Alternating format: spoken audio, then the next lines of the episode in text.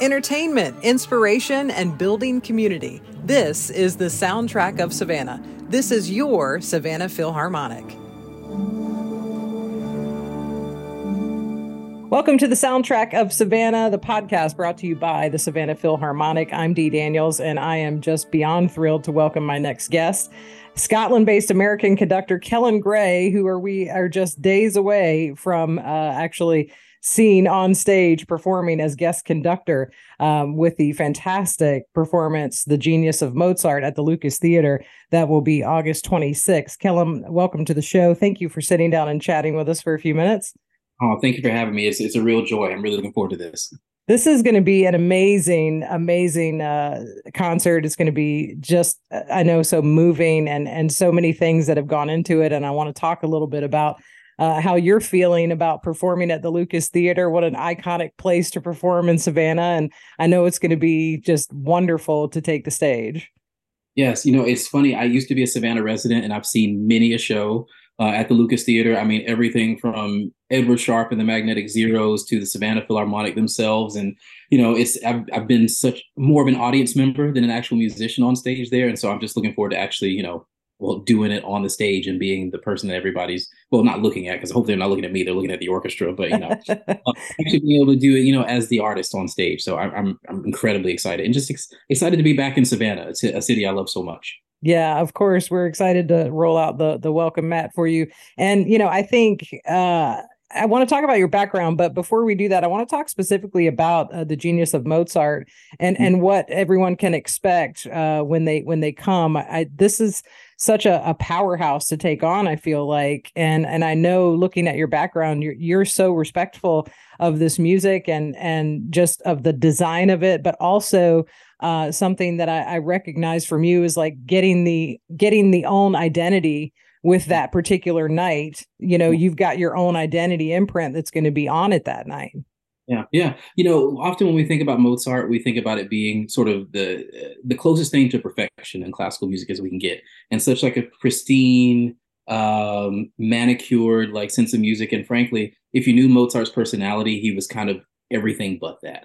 And so, you know, he's very sort of irreverent. If you've seen the movie Amadeus, I think that sort of gives you a little bit of insight into sort of his personality and his laugh and sort of his sense of humor. And I think that some of the pieces that we actually perform on this program are really, really reminiscent of that. And so I'm really looking forward to not just presenting the manicured, but a bit more the manic side of Mozart as well, which I think makes up a lot of the genius. I think, you know, 50% of the genius is the refinedness, and 50% of it is the sort of the manicness of him. And I'm really looking forward to presenting that and to everybody, particularly with the 36th Mozart Symphony, his Linz Symphony, which I think is a bit of both.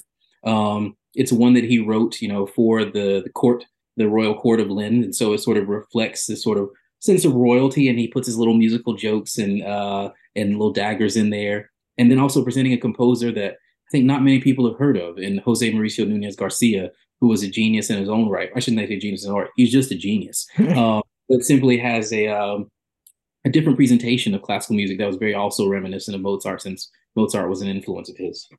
You know, and I think as an audience, we really want the manic side. You know what I mean? Like, I mean, it's like you're there and you want both. You want all of it. You know, you want to experience that. And, you know, as a conductor, how do you get that across to the audience in such a way where they're held in those kind of tender moments, but they're also just like wowed in kind of those manic moments? Yeah, you want my musical nerdy? I do.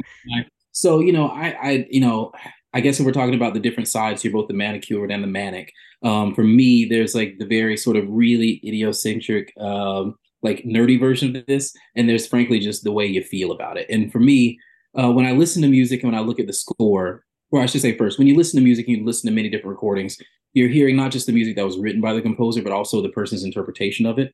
And you're going to have your own interpretation, your own filter, and sort of how you ingest the music and how it sort of comes back through the orchestra and to the audience. And so I like to listen to many different interpretations, and hopefully, you know, what I absorb is some amalgamation of all of them, and not it's sort of any direct influence. And so you're sort of being informed by all the people that you hear and then what you see on the score. And for me, what I see on the score oftentimes is I love seeing the contrasts. And I think particularly in the Grand Partita that you'll hear by Mozart and also the 36th Symphony, they're both works of major, major contrast. And so you try to work to bring out those contrasts, both in a way that's obvious and also that feels organic, because, you know, transitions often are that either in life, you know, they're either feel natural or they feel very abrupt. And you're trying to make a decision on, like, should this feel abrupt or should it feel natural? Are we going to be surprised by this transition or we're going to smell it coming?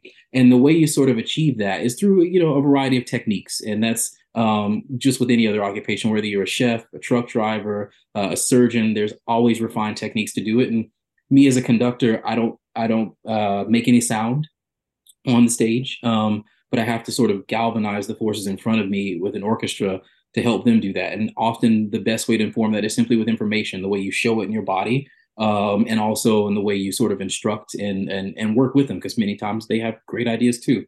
And so I try to show it in my body first, but the only way I can show it in my body is have it really, really internalized and have basically the loudest voice inside of my head that's really playing the music ahead of time before the orchestra is playing it.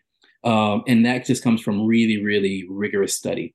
And in that study, often I break things down into like 5 ways to express music.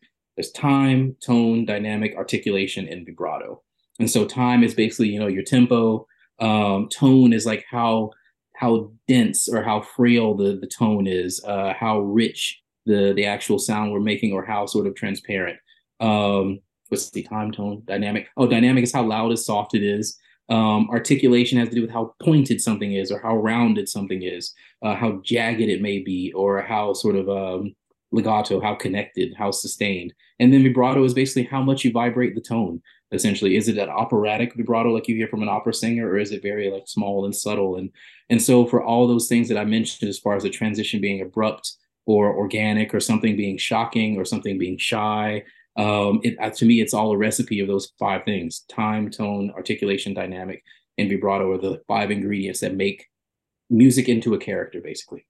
Oh, you are a chef. You are a musical chef. I feel all of that. That's fantastic. And that's, you know, that's exactly what I was searching for. That. What are the pieces? How do you pick it apart, put it together, you know? And really, I think one thing that rings really true with you that also, you know, we got a chance to sit down on our first episode and talk with our artistic director and conductor, Keitara Harada. And, you know, same sort of toolbox, different tools with every conductor, it seems. You know what I mean? So it's like, it feels so organically yours, yet at the same time, you're bringing out someone else's work and you're interpreting all, you know, it's just, it really is a beautiful process. I'd love to talk a little bit about your background, Kellen. I'm just so intrigued by this. Now, you are originally from South Carolina, correct? Originally, yes. Yeah, absolutely. But yet you're everywhere. I mean, you're doing a little bit of everything. I have to thank the folk music of South Carolina for sort of where I am now. You know, I was born in if you're from South Carolina, you refer to it as the Old English District. Some people might refer to it as the upstate, but it's a little far north than that. But I've spent a significant amount of time in the Low Country, both being born like up in Rock Hill, South Carolina, up near the Charlotte border, but also being a Charleston resident for a number of years. I think up to about 4 years or so as a Charleston resident. And then also being a Savannah resident for about 5 years or so, spending a lot of time in the Low Country, which really informed my music making and reinforcing the music that I was born with, which is Gullah influenced. And then actually being and living in Gullah communities and being really entrenched in the community and working to promote and preserve the culture. And so I've built so much of my career basically in specializing in the composers that use that music, use the call and responses, the spirituals, the ring shouts, the jubas, the cakewalks, the field hollers, all the folk music that basically, and early jazz forms like swing, blues, so on and so forth, all the music that would have basically been incubated in the Low Country, whether it be South Carolina or Georgia, is really the works that I've specialized in. And I sort of take to them and interpret them with the same rigor that I think some people would do for Bartok and for Mahler and for Lutosławski and whatever other, or Vaughan Williams, what other composers that use folk music as their primary idiom or their point of emphasis and go after it with a real sort of emphasis for authentic performance practice. I've been so we've lived here. My partner and I have lived here for just over 2 years, and I've been so impressed when we've gotten to know neighbors and people that have grown up in Savannah in the Low Country, and some of which who have grown up with that Gullah influence, and you know, preserving that story is so important. And you know, getting to know that, and I'm learning, and I'm going to be learning that for a long time. I'm so proud to be around people who can tell me these stories, or know a parent who can tell me these stories. And, you know, we turn down a street and it's like, you have no idea what happened on this street. And let me tell you the stories. That, you know, having that kind of influence on your career must be so special. I know that that's something that you are, you know, every day walking with that portion of your identity. How do you, and how have you translated that into your career and the things that you do? Well, you know, a lot of it is performing the composers that actually use that as a source material for the works that they write. For example, you know, not to plug myself, but in October, I have an album coming out that I recorded with the Royal Scottish National Orchestra called African American Voices 2. It features one of the pieces of the three that are on the album is Margaret Bonds' Montgomery Variations. It's a piece that's sort of seven ruminations, Theme variations on the spiritual "I Want Jesus to Walk with Me," and which is dedicated to the life and works of Martin Luther King. And so that's a song, that's a whether you want to call it a folk song or a spiritual, that I've literally sung for as long as I can remember. I mean, in my earliest memories, I was singing that song at Liberty Hill Missionary Baptist Church in Catawba, South Carolina.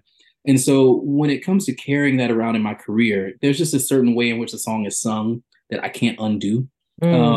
That's just a part of me that I have to, like, not just try to work to, but I have to work to get the orchestra to play it in the way that it would have been sung in Catawba, South Carolina. And that in and of itself, the way it's sung in Catawba, South Carolina, is informed by the way those Gullah traditions were made in the Low Country of South Carolina or in Georgia or wherever.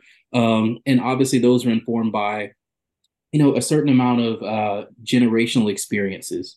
Both, you know, tragic and positive, that, you know, you can't help but carry around as part of your day, every single day, every place I go. And, you know, often I'm, you know, the only person with the background that I'm from where I live in Scotland and in Glasgow or in Edinburgh, wherever I may be.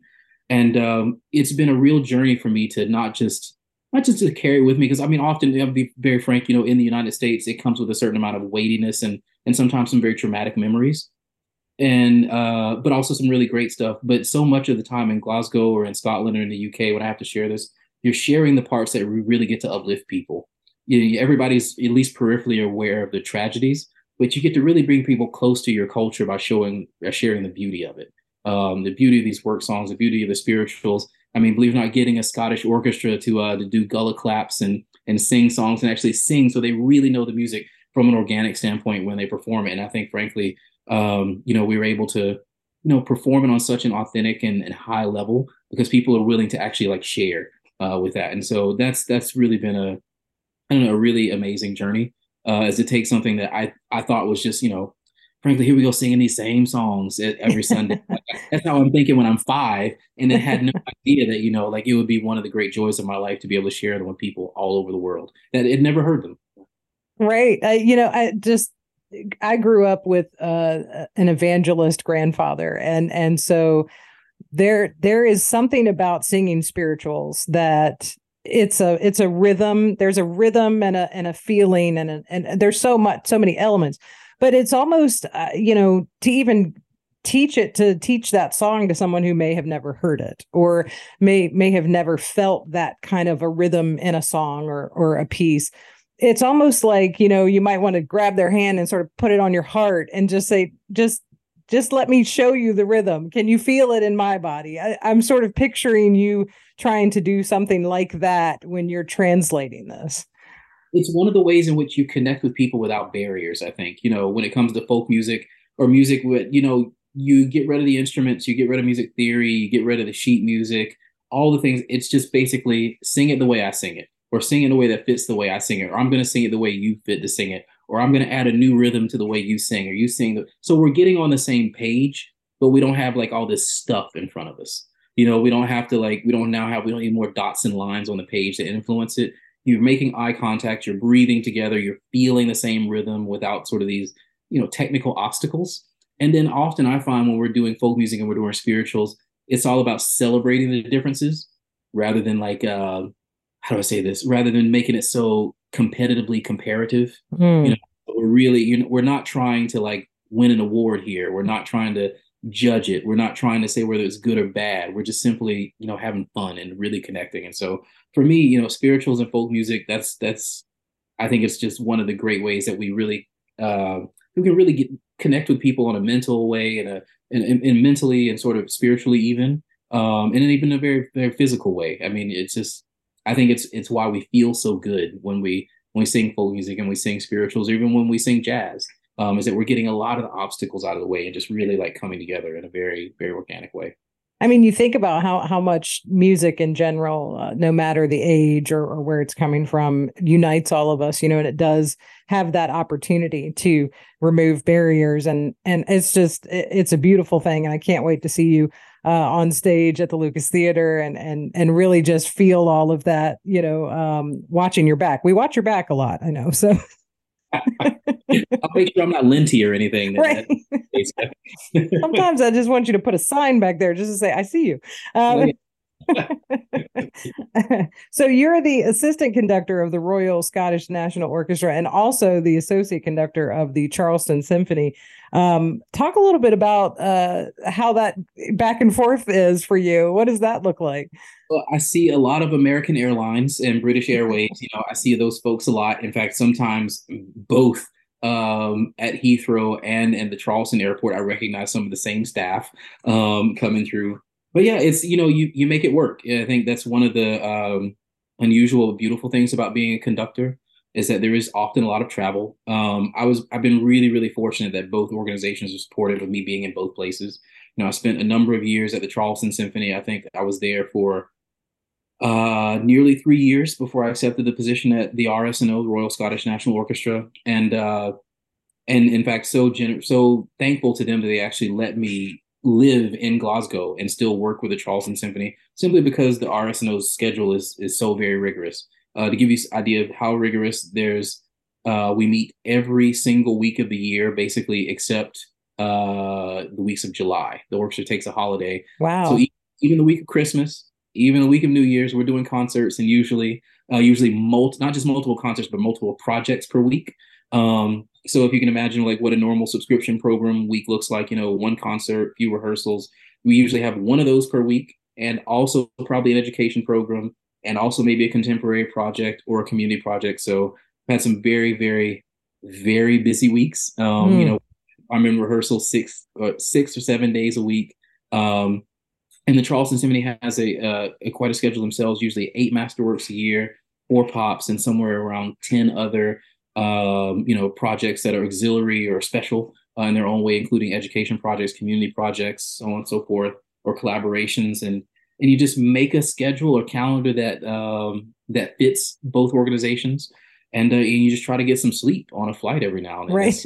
That's really kind of how it works. And I'm just really lucky that I've been working with two organizations that are both flexible enough, you know, to allow me to be in both places and think enough of me to allow me to be there. You brought up the educational programming, which is fantastic. I know in Charleston, as it is here in Savannah, and, you know, being able to have that piece is so important. And I feel in this community, and I'd love for you to speak to Charleston as well, it's so appreciated. The community is so appreciative of the access that is there with kids being able to play an instrument, try an instrument. You know, there's that piece of bringing down barriers where, you know, a family might not think that it's accessible to them, and yet they kind of get into the world of the orchestra and the symphony, and they're like, whoa, it is. Okay, this is cool. Yeah, you know, I think when it comes to music education, I think it's just vital. You know, it's the only way we're going to continue to survive as orchestras is to continually making new lifelong lovers of music. But I think one of the places where we struggle is that we don't interface with our audiences the same way we interface with the youth that we do when we introduce them to music. You know, I think one of the great things we do is, like, often when we do these education programs, you know, we're allowing them to participate in creating music like we do when we're on the stage, whether the students are clapping, they're singing, we're really connecting in a way that is, again, organic, in a way we're able to connect. We're doing folk music when we're just having fun, like we're making up a song, but we don't quite do that with the audiences. And so, you know, for one, I'll stick my neck out here and challenge every orchestra to figure out a way in which we can engage with our audiences in the same way we engage, like, on the stage, to allow our audiences to participate and not just watch. But I think one of the things that people are grateful for when it comes to music education is that we try to do it broadly, and try to make sure everybody has access to it, and that we do it in a way that everybody can participate. One of, I think, the next steps is trying to not just do broad engagement, but also to do deep engagement. Like, how do we remove the barriers to allow people access to music, but how do we create pathways in which people can have, make it more possible to have a life in music? I mean, when I think about myself, like, I'm a 1 in a million shot here. Like, I mean, I'm born in a place where there was not an orchestra to be had nearby and driving distance, nor to see one. In fact, if I hadn't been lucky enough for the Charlotte Symphony to cross the border into South Carolina and do a community concert, I would have never seen an orchestra, would not have known how it works, would not know anything about it, couldn't afford to take the lessons. If I didn't have a violin teacher that literally refused to charge me a dime for lessons, I mean, like 2- and 3-hour lessons because he saw that I had talent and refused to let me pay him for it, it wouldn't have been possible. Had that teacher not found a violin maker that would basically be willing to almost donate an instrument to me, because I couldn't afford to pay for one. If that same teacher couldn't, like, call somebody up, a college professor, and be like, hey, this kid started really late. He's got talent. He works really hard. He's really far behind. But if you give him a shot, I guarantee you he'll get there. And so, like, all those people had to basically clear those barriers for me to even have a career. And so, and I'm just going to be, like, very blatant about this one. So when people say, like, it's like, what do you mean there's obstacles? Like, look, you made it. It's like, yeah, I'm the only one. I made it, but there's so many others. I mean, like, so many others that didn't, that should have, so many more that were more talented than me, more dedicated than me. But I got lucky that the obstacle sort of fell just the right way and just out of the way for me to make it through. So, you know, I think that everybody, as you said, is, like, really, really excited that we have really broad engagement. We have our Carnegie Hall Link Up concerts. We go into schools and teach Mozart, Beethoven, and Brahms and all these things like that, and, like, allow students to access and feel music, allow them to participate. And I guess my challenge to everybody is to find a way in which we can, like, make it more possible for someone to have a life in music if they choose to. And then also maybe we find some other ways, like, for folk music and such to and spirituals and things like this to make their way into our education curriculums also. I mean, if we can use Beethoven, Brahms, I mix them all up, Beethoven, Bach, and Brahms to teach melody, harmony, and rhythm, I think we can do the same thing with jazz and with spirituals. They all use melody, harmony, and rhythm. And, you know, I think that's a real way in which we can step over another one of those barriers and, like, really connect. So, I mean, I can never be more excited to do education programs because you get, like, a couple thousand kids riled up and excited about music. But I think there's first even more to be had. And I think there's we can take them even deeper into this water of music and really help them along if we can just challenge ourselves to reach a little deeper. I fully agree. You're absolutely right. I think about sometimes the teacher, the principal that had an impact on me. I think about the door that was open here, that was open there, that led to the path that I was on, that led to the journey that I'm at today. And I get nervous about our young people not having that, maybe, you know, not experiencing that one person that may have opened a door or set the path on fire for them. You know, I get nervous. So you're right. I think accessibility, you know, more paths, you know, so that more kids can actually get involved, I think is so, so important. Did you know from an early age that you wanted to get into music? What was your trajectory like at that tender time? No, I had no idea I was going to get into music. Music was just kind of always there, you know, like, from whether it's in church, hearing spirituals and songs, or whether it was, like, my dad singing, or where there's Marvin Gaye on the radio, like, whenever we got in the car, or me rummaging through their records and just putting them on and, like, laying in the living room, looking at the ceiling. It was just kind of always around. I was lucky that I didn't really come from a traditional musical family. In fact, my dad was a music major. He was a singer. He chose to go into sports as his career. He's a football coach. But I remember just hearing him sing. In fact, one of my earliest childhood memories is seeing him in a community production of Ain't Misbehaving. Oh, wow. Yeah. But, and I remember sitting in the audience at Winthrop, trying to think of the name of the auditorium on the campus of Winthrop University in Rock Hill. And my mom was sitting right next to me. A lot of our family sit next to me. But I remember less of the music and more of the fact that in this one particular scene, there was a woman sitting on my dad's lap and he's singing to her. And that woman wasn't my mom. And I was just so confused as like a 4-year-old. And I was like, hold on, boy, this is wild. Like, hold on a minute. But no, so like, I guess just to illustrate, like, music was always around. I just never really thought of it as a career path. I was actually that kid that was collecting every frog and snake that you saw in the yard. And I very much wanted to be a herpetologist from a very early. Oh, wow. I knew I wanted to be that since I was probably about 5 or 6 years old. Like long before I could spell herpetologist, I wanted to be one. I used to have, I had terrariums, aquariums, notebooks. I would take notes on their behavior and feeding patterns and all this stuff. And I literally planned to do that all the way up until about midway through my senior year when I decided to study music, because I just realized I'm not good at math. Yes. to be a biologist of any form, you have to do math. And I wasn't sure I liked doing math. And so, again, I was lucky that I had already been studying with this particular violin teacher. And I had, the support system in him alone to really sort of drive me and push me forward, and tell me how I needed to work. It's like, son, you're going to have to get up every day before school, 5 a.m. You're going to need to practice 3 hours before you go to school. If you're going to keep doing sports, you're going to have to, study after you get home from practice. I ended up quitting sports so I could, spend more time practicing the violin. And frankly, he prepared me for something else I wasn't prepared for at the time. I guess this gets into some of the social aspects that we're approaching in music at the time or right now. My mom was the president of the local chapter of the NAACP. So I was very much entrenched in a lot of the social aspects of society that pertain to that. And then my violin teacher was one of the two musicians that integrated the Charlotte Symphony in the 60s. Wow. He was able to, just before I left for school, prepare me for some of the challenges that I would face in that area. And so, again, having no idea that music was something I wanted to pursue, it was just kind of there. And then, again, somehow things just kind of fall just the right way and you meet just the right people that sort of get you on the path to where I realized suddenly, literally with only weeks to go to apply, I think music is what I actually want to do. I want to play the violin but am I ready? Do I have the tools? And, just through all these many different things, it turns out I did have the tools. And so just go off and try it.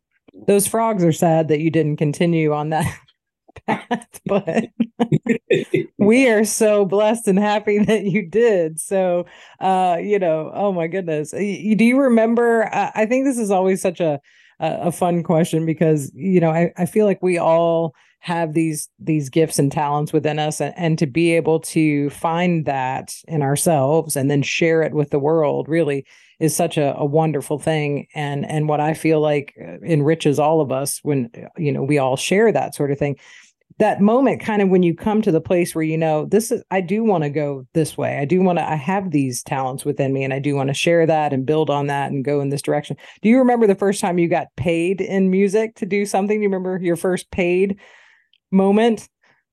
I do. Let's see. I can't remember which one happened first, but I can think of two. There was one in which I was in high school. I was probably a junior in high school, and I played. There was a community choir that was in Rock Hills, the Rock Hill Ecumenical Choir, and they hired an orchestra for their annual concert. And somehow, I got the phone call to be in the orchestra. I had no idea what I was doing or why I was there. There was either that or there was also a gentleman in town who, I think he was the one who hired me for the ecumenical choir, who was a pianist and he played in weddings and he hired me to play with him as a violinist in many of the weddings. So those were my first paychecks. And I remember my first paychecks as a violinist. I actually worked for my uncle's lawn care service before that. And so I cut grass to make all of my paychecks before that. And that's how I made money too. Yes. It was great. But yeah, I couldn't believe, in fact, as a matter of fact, as you say that, I couldn't believe that I was getting paid for violin as opposed to smelling like gasoline and covered in dirt. Coming home at the end of the day. That was amazing.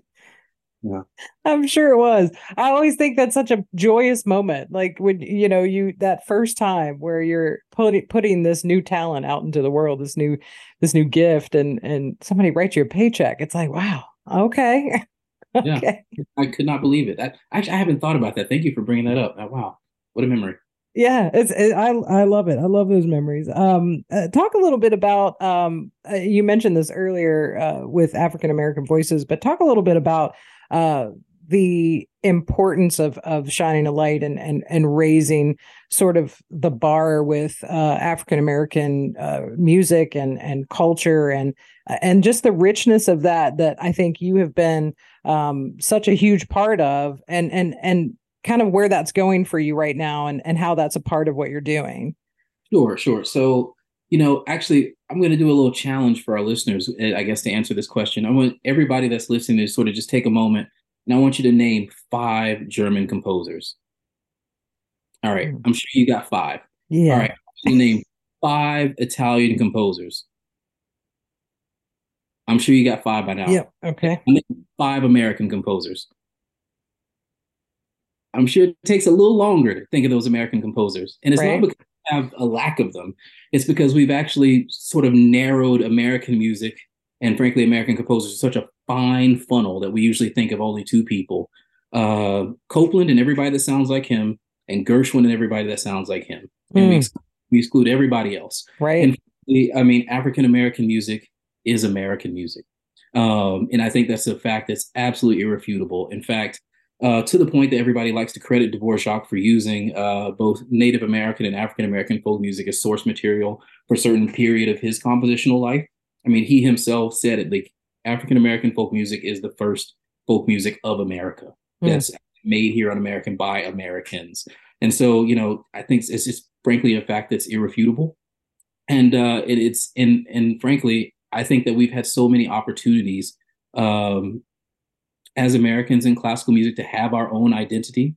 And we sort of turned away from them many times in different points for different reasons, you know, whether it be the social issues that would surround the surge of African-American composers that we had, to where, you know, obviously segregation prevented them from being in the concert hall, or whether it's the breakdown of tonality in some part of the 20th century in which we decided to abandon things that sound like Copland for a little while. And then another issues that are closer, you know, to now. But I think what's really, really important is that, considering all that, we're just missing some chapters. And I think there's just so much good music to be had. In fact, I'm going to do a plug again and challenge everybody here. You know, there's a composer that I absolutely love, and just and I would stand on the table or stand on a soapbox for against anybody. Her name is Margaret Bonds. She wrote a piece called The Montgomery Variations. It's 7 variations on that. I Want Jesus to Walk with Me. Yeah, that's I mentioned earlier. And that's on, you know, the upcoming album. I guarantee you when you listen to it, it's American music. Yes, it's based on spirituals, but I think you'll also hear, you know, Copland and things that sound like Copland in there. I think you'll hear, you know, many different folk musics that you're used to. And it's not just hearing the spiritual. You're going to hear things that you've heard in country music. You're going to hear things that you've heard in jazz. You're going to hear things that you've heard in bluegrass. You're going to hear things that you've heard in just about every American, like, style that you can think of, or anything that you associate with America. And I think that every single person that hears it can identify with it. As a respect to, you know, specifically African-American composers, as you asked, you know, I don't think that we can in good conscience continue to say that we're inviting a new audience and trying to invite a new audience, but not actually have that reflective in the programming that we put on stage, or in the musicians that we decide to hire, or in the people that are on our administrative staffs. And so, you know, and frankly, you know, it's what you, in the same way that we prioritize those that are faces of our organizations as who we invite into our organizations, it's the same thing that applies to the music that we listen to. And I think if you can subscribe to the theory that all talent is equally distributed around the world according to race, gender, everything, I think that we all understand that those are not the reasons. The lack of talent is not the reasons that we don't hear the music on the stage. It's because we made choices for it not to be there. And so I say that, and to, you know, challenge and push a little bit, and say that, you know, challenge yourself to listen to something else. And I guarantee you, you'll find things that you like. I actually spend just a little bit of time, even just a few minutes every day, to try to find music I've never heard before. And I'm absolutely shocked sometimes at the things that, even despite the fact that I take that challenge every day, there's still things I find and listen to and be like, oh my gosh, like I can't believe I've never heard this before. Which is how I discovered Margaret Bonds. I heard her, well, I shouldn't say discovered her because obviously she was she existed before I heard of her, but three of her songs, or a set of her songs, Three Dream Portraits, really, really beautiful songs, but the songs of the seasons. I just happened to hear them while we were early in the pandemic, sitting at home and like looking for music, and I just stumbled upon these on YouTube. And you know, apparently every singer that sings apparently has heard of these songs, but I certainly hadn't. And I was just absolutely aghast and honestly offended that I had not heard these before. And then also ended up listening to them 4 times in a row and literally with tears in my eyes, and like called my partner, who was at her home at the time. I was like, get on Zoom with me right now. You have to share screen and like listen to these songs. And we listened to them 4 more times and just absolutely in disbelief that we hadn't heard these before. And, you know, I just think that it's music not only that everybody can relate to, especially if you're, you know, lived in this country and heard this music, but I think that if you really say you love classical music and you want it to grow, this is one of the prime areas that I think, you know, you're obligated to search in. So, you know, I would advocate that everybody sort of lean the focus towards it, simply because it's there and it's also missing. So, and I guarantee you'll find something. And if you don't find anything you like, you call me. Right. I'll give you a phone book long list of composers to listen to, and I guarantee you'll find something. Or if you want to go ahead and do that yourself, you can check out the African Diasporic Music Project online. I happen to be one of the assistant editors of that. It's a database of all Black composers or composers of African descent. That's much like the Daniels Orchestration Manual. You can find just about every composer of African descent that we've heard of so far there and find works that they've written. That's a great research tool right there. That's fantastic. And we'll put that in the show notes as well so that everybody can just click on that and take a look. And what a great challenge to, you know, introduce yourself to something new music wise every day, even just for a few minutes. What a fantastic challenge. I love that. Well, we are insanely excited about seeing you on stage at the Lucas Theater on Saturday, August 26th. And The Genius of Mozart, I know, is going to be just fabulous. You said you spent some time in Savannah. Do you have some favorite Savannah spots that if you have a little time, we might see you at, you know? You know, I spent some rowdy years in Savannah. Mm-hmm. So, you know, there's some spots I could name. Y'all probably already go to them. But believe it or not, I will tell you this little quick story. I actually probably the reason I became a conductor is because I lived in Savannah. Really? Yeah. Like, you know, I graduated music school, freelanced as a musician, and spent a few years like basically out of music because I got a little burned out. And one of the things I did, along with like bartending and so many other things, is I worked at Savannah Bee Company. And I started working there as a part-time salesperson, eventually became general manager of the flagship store on Broughton Street, and worked very closely with Ted. And Ted was sort of my beekeeping mentor, and became a beekeeper. And frankly, when I came back to playing music again, I really saw the orchestra as very much reflective of a beehive. With bees, you know, their lives, well, at least worker bees, the female bees, they change jobs throughout their life as far as what they do in the hive. And in a symphony and a piece of music with an orchestra, your role changes throughout the piece many, many times. And the conductor, the beekeeper's job is really to help facilitate and make things a little easier and convey information that's not easily, you know, transmitted so quickly and or so easily. And I just sort of started seeing the orchestra as sort of a superorganism, much like a hive. And it really sort of planted the seed for me to pursue conducting as opposed to playing in the orchestra. And so, you know, I just thank Savannah in that case, and also, you know, thank the Bee Company and Ted. Right. I'll give you a text, Ted. You got to come to the shout conference. Out. Yes. And, you know, I just thank them for, you know, putting me on this path, you know, to where I am now. I love that. I'm never going to be able to unsee that now, that beehive and the orchestra. That blew my mind. I absolutely love that. I mean, it totally makes sense. And Savannah is excited to have you. Rowdy or not, or both. I like. Yeah. You know, Hank Meyer is no longer here. But I can't tell you how many nights I spent. I probably shouldn't say that. Let me pull up. Yeah, we can talk about that off the air. We can talk about that later. It's fine. I'll see you at McDonald's. No, I mean, I'll see you after. Yes. Yeah. El Rocco Lounge. Yeah. I'll see you there. Yeah. I'll see you there. It'll be fine. KellenGray.com is a great place to go to, of course, find out all the wonderful things that is going on with Kellen and sort of keep track. You're on Instagram as well, and just so many cool things that you're doing. And I'm excited to meet you in person on Saturday, August 26th at the Lucas Theater. And we're going to have a wonderful time. And I know it's just going to be fantastic with you at the helm. It's going to make it even better. So thank you for taking some time with us. And we're excited to see you soon. Oh, of course. Thank you for having me. It's such a pleasure to chat with you. Looking forward to seeing you in person and everybody. And let's go have a drink at McDonald's, like you said. Absolutely. Awesome.